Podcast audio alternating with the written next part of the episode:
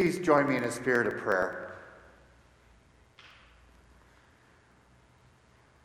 Lord God, we give you thanks that you have planted us by streams of clean water, that our souls, like a root within us, reach out to your refreshing good news that feeds our souls and brings us back to life.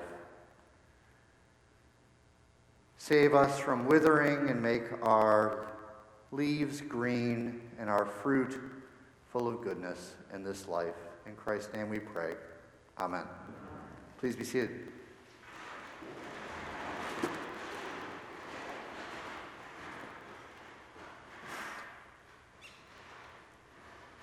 Jesus looked up at his disciples. Little detail in the gospel. Jesus looked up at his disciples. He'd just come down from a hilltop to a level place, yet he looks up. Why? Why does Luke include this little detail? Since his declaration in the synagogue in Nazareth, Jesus has created one teachable moment after another for those who might follow him.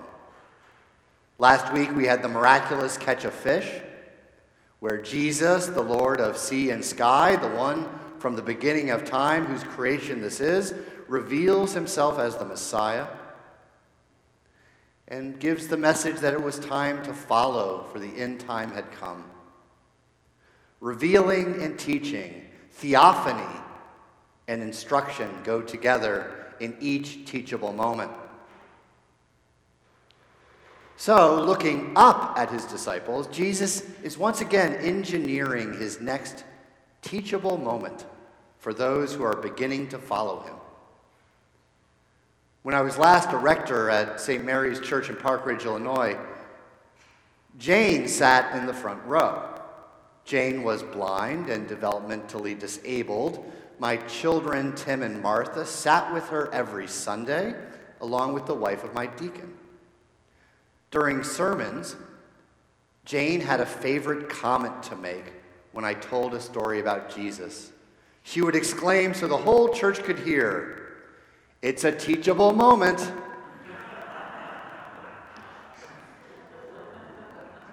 And I would reply, Yes, Jane, it is a teachable moment. Jesus' position below his disciples, looking up at his disciples, sets up his teaching. It is the setup for the Beatitudes and the woes which he delivers to them from this position. In my imagination, I see Jesus down on the ground with the sick, the unclean, the wretched, the troubled, looking up at the disciples and apostles who are standing above the scrum. Maybe the disciples and apostles have not come all the way down from the hill. Maybe they're still hanging on to the special high of a private prayer session with Jesus on the hilltop. And how wonderful that would be. Maybe the freshly minted apostles are still high on their new status as teachers of the way. Maybe they're standing aloof. Maybe they're spectators observing Jesus at his ministry in the trenches, not sure if they want to get their hands dirty yet. Jesus looks up at his teammates and begins to teach them from below. Blessed are the poor. Blessed are the hungry. Blessed are those who mourn. Blessed are the excluded, defamed, and ridiculed. These powerful Beatitudes are for these disciples in that moment. They're not random observations or generalizations about life. Jesus is teaching the disciples what they will experience if they continue to follow him. Part invitation, part fair warning Jesus is saying that my way is a way of voluntary poverty and solidarity with the poor and the oppressed, the neglected, and the outcast. What can they expect if they continue to follow Jesus in his way of life with God? Blessed poverty, blessed hunger, blessed weeping, blessed exclusion, defamation, and ridicule. Jesus is challenging us. Jesus is challenging all of us to come down to his level, to hear his teaching from below, to meet him on a level place with the poor. And on any given Sunday, some of us are spectators. Some of us are skeptics waiting to be convinced. Some of us are aloof and more than a little embarrassed by the wildness of Jesus and the gospel. Some of us are just on the edge of departing into a life of discipleship. And wherever you are, you are more than welcome to hear this good news. This good news challenge to all of us, challenging the church. And for centuries, the church responded by sending out monastics and hermits and missionaries who took on the way of voluntary poverty that Jesus lived and taught. However, today, what does it mean if the church is not inspiring such lives of sacrifice, such lives of beatitude, relinquishment, and departure? for, sake, for the sake of living the way of Jesus. Well, Jesus addresses the obstacles. What's in our way from this departure?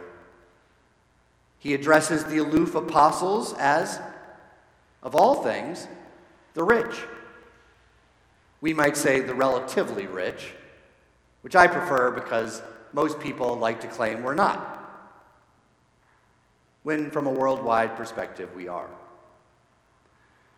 We know some of those disciples owned boats and nets and ran family businesses and enjoyed the respect of their neighbors. Some of them left behind everything they owned just last week in the lectionary. So, to these relatively rich disciples, again, Jesus says, Woe to the rich! Woe to the full! Woe to the entertained! Woe to the admired. In other words, it is because of your attachments that you have obstacles between you and God. What is the teachable moment for us? We who are among the relatively rich are being called from below to meet our Lord on a level place, for this is a place of blessing. It is a place of blessing because God is there in solidarity with the poor. Woe to us who are so attached to other endeavors and other things that we miss the opportunity of blessed life with our Lord. Woe to us who stand back as spectators, observers, critics, skeptics, so attached to our comfort and position that we do not enter the scrum with Jesus among those among all who need hope, healing, sustenance, and companionship. Jesus is telling us that by having less, we will have so much more. And that when we follow him, our lives will display these characteristics of a blessed life. And this is how I understand the characteristics of a blessed life that Jesus spells out poverty it means following Jesus means we'll have less wealth than we may have. We will be marked by generosity with our time, our talent, and our treasure, and that generosity will flow towards those most in need. We could have been materially richer if it weren't for following Jesus. And that is my hope that the Christian is someone with less because they are helping so many more. Hunger. Following Jesus will mean that we consume less, that we exploit less, that we will use fewer resources to live more gently and generously on this planet and with our neighbors. We will endure hunger to renounce consumerism.